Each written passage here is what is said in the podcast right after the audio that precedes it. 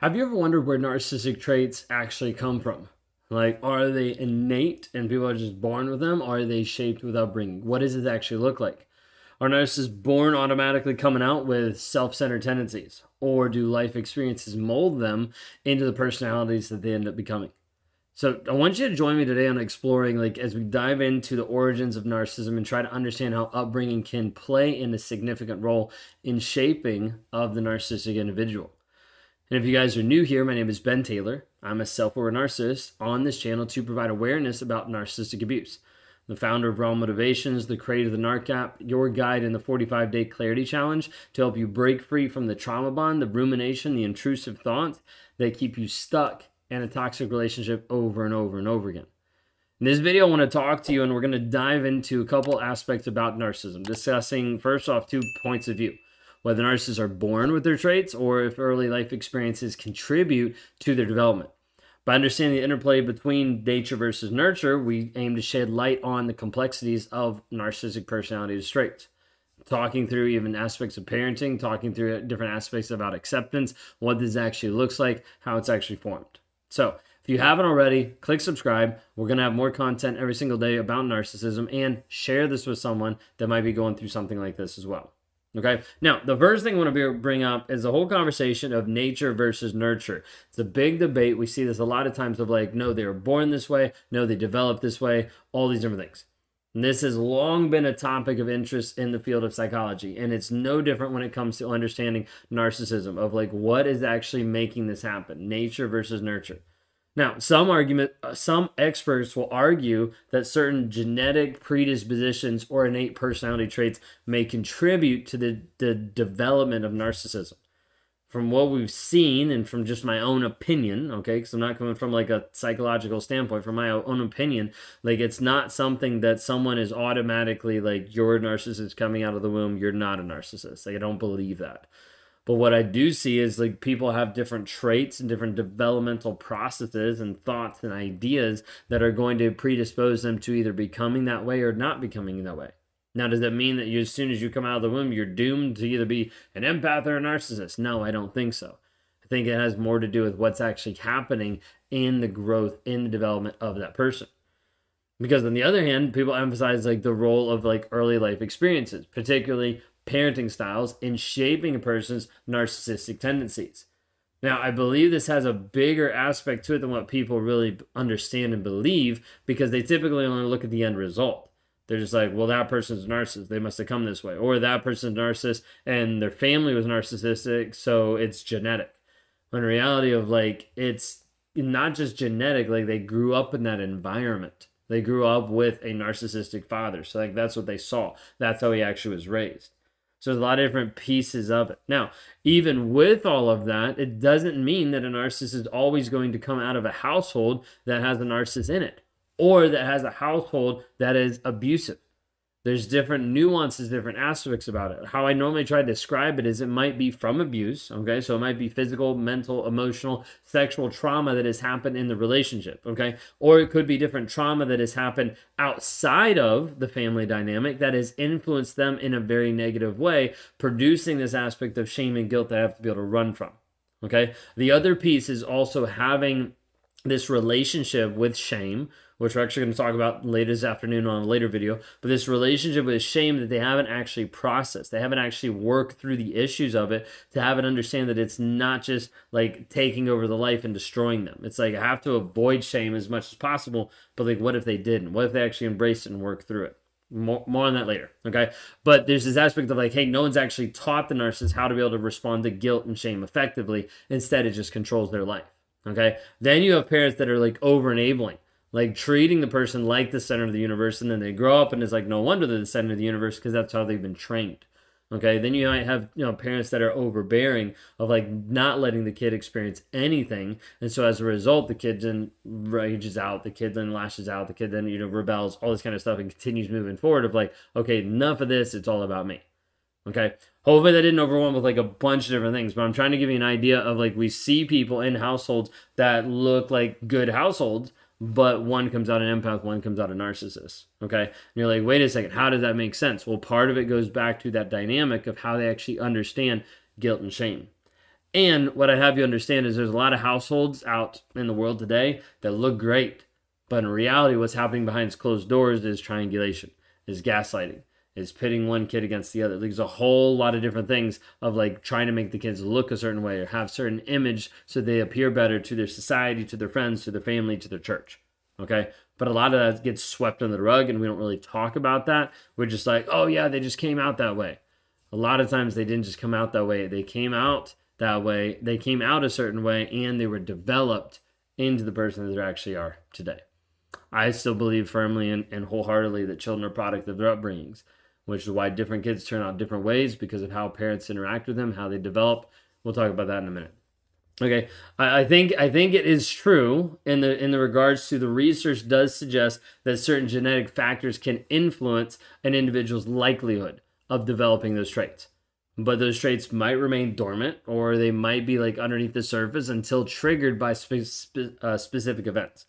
Okay, if they're not triggered, then it might just continue through life and everything's fine. Okay. But narcissism does develop early on. So if you're wondering, hey, I've been with a narcissist for 20 years, I'm feeling narcissistic, you're not going to be developing this aspect of narcissism later on in life.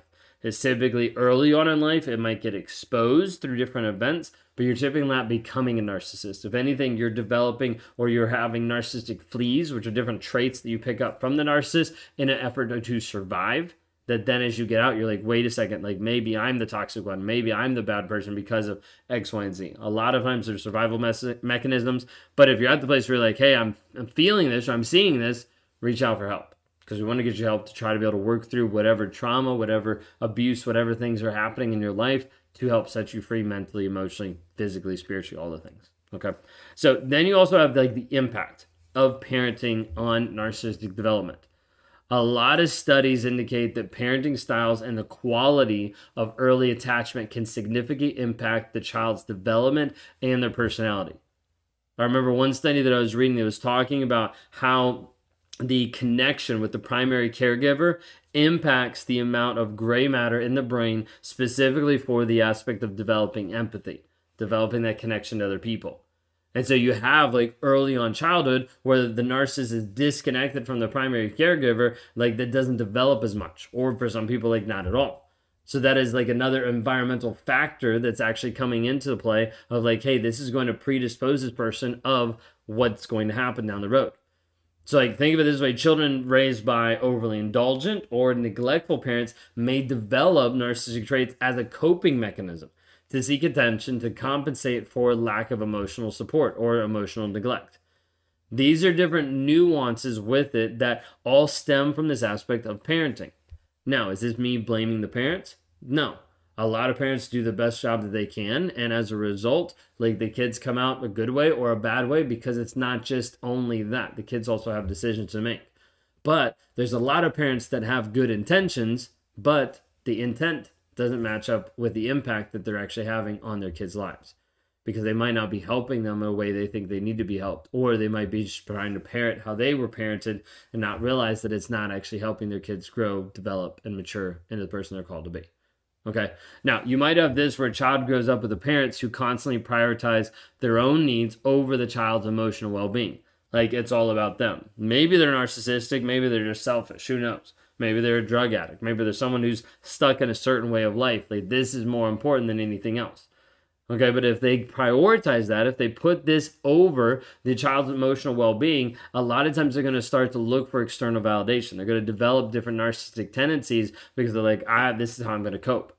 So, like, when people are like, hey, how do I help my kid not turn out to be like his dad? How do I help him not turn out to be a narcissist? A huge part of that is actually working through their emotions because they don't get that from the narcissistic side but they can get that from you of a healthy side of saying like hey if you can engage with your kid with their emotions if you can help them process their emotions like they have less tendency to actually go down the road and become abusive or mean or awful in this regard because they've actually been able to learn how to help like correctly process emotions how to work through those in a positive way.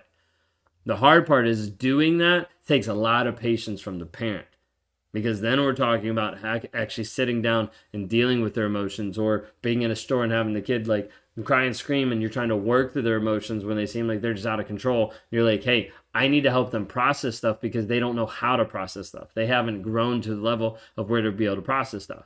And to be honest, there's a lot of people that have kids that we didn't learn how to process stuff. So as a result, like learning how to help our kids process stuff is really training ourselves of like how can I be calm in this situation because I'm struggling because I'm worried about what other people are thinking. It's a lot of different nuances with it. Okay. Narcissism as a whole is a defense mechanism. Okay, this isn't meant to be like, oh, woe is the narcissist, like, like love the narcissist, give them more love, and like work on this. Okay, this is just saying like, this is what it is. It's a defense mechanism.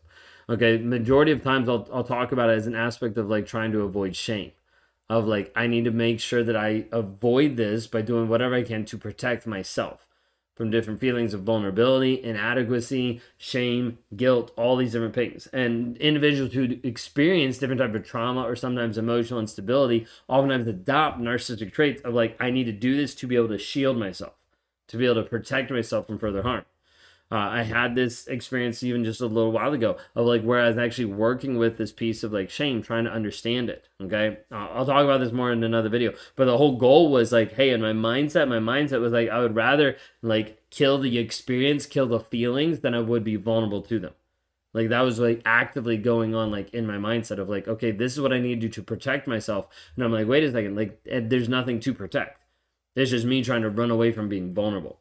Think of, think of it this way growing up in a household where the person faced constant criticism, emotional abuse during childhood may develop a grandiose sense of self and self image and the excessive need for admiration to compensate for the deep seated feelings of worthlessness. Okay, again, not toting that as a way of like, hey, let's put the narcissists as victims. Okay, I've never took that stance, never will. They still have choice of the actions. They still choose to abuse or not to abuse because they do it on different people. Okay. So need to be able to use this as a way of like, just because I'm trying to help you understand narcissism and understand where they come from, doesn't mean that I'm saying, hey, love them more to be able to fix it. They still need to be held accountable. They still need to be able to see, like, even though this is the root cause of narcissism and it's essential to be able to see that, it's equally important to hold them accountable for the actions and seek appropriate help for yourself and also intervention of like, how do I actually deal with this? How do I actually move away from this? If you want help with this one on one, you can go to rawmotivations.com. You can click the link in the bio to be able to access some of our challenges because we want to be able to help you grow, change, and develop into the person you're called to be apart from the abuse you've had to suffer.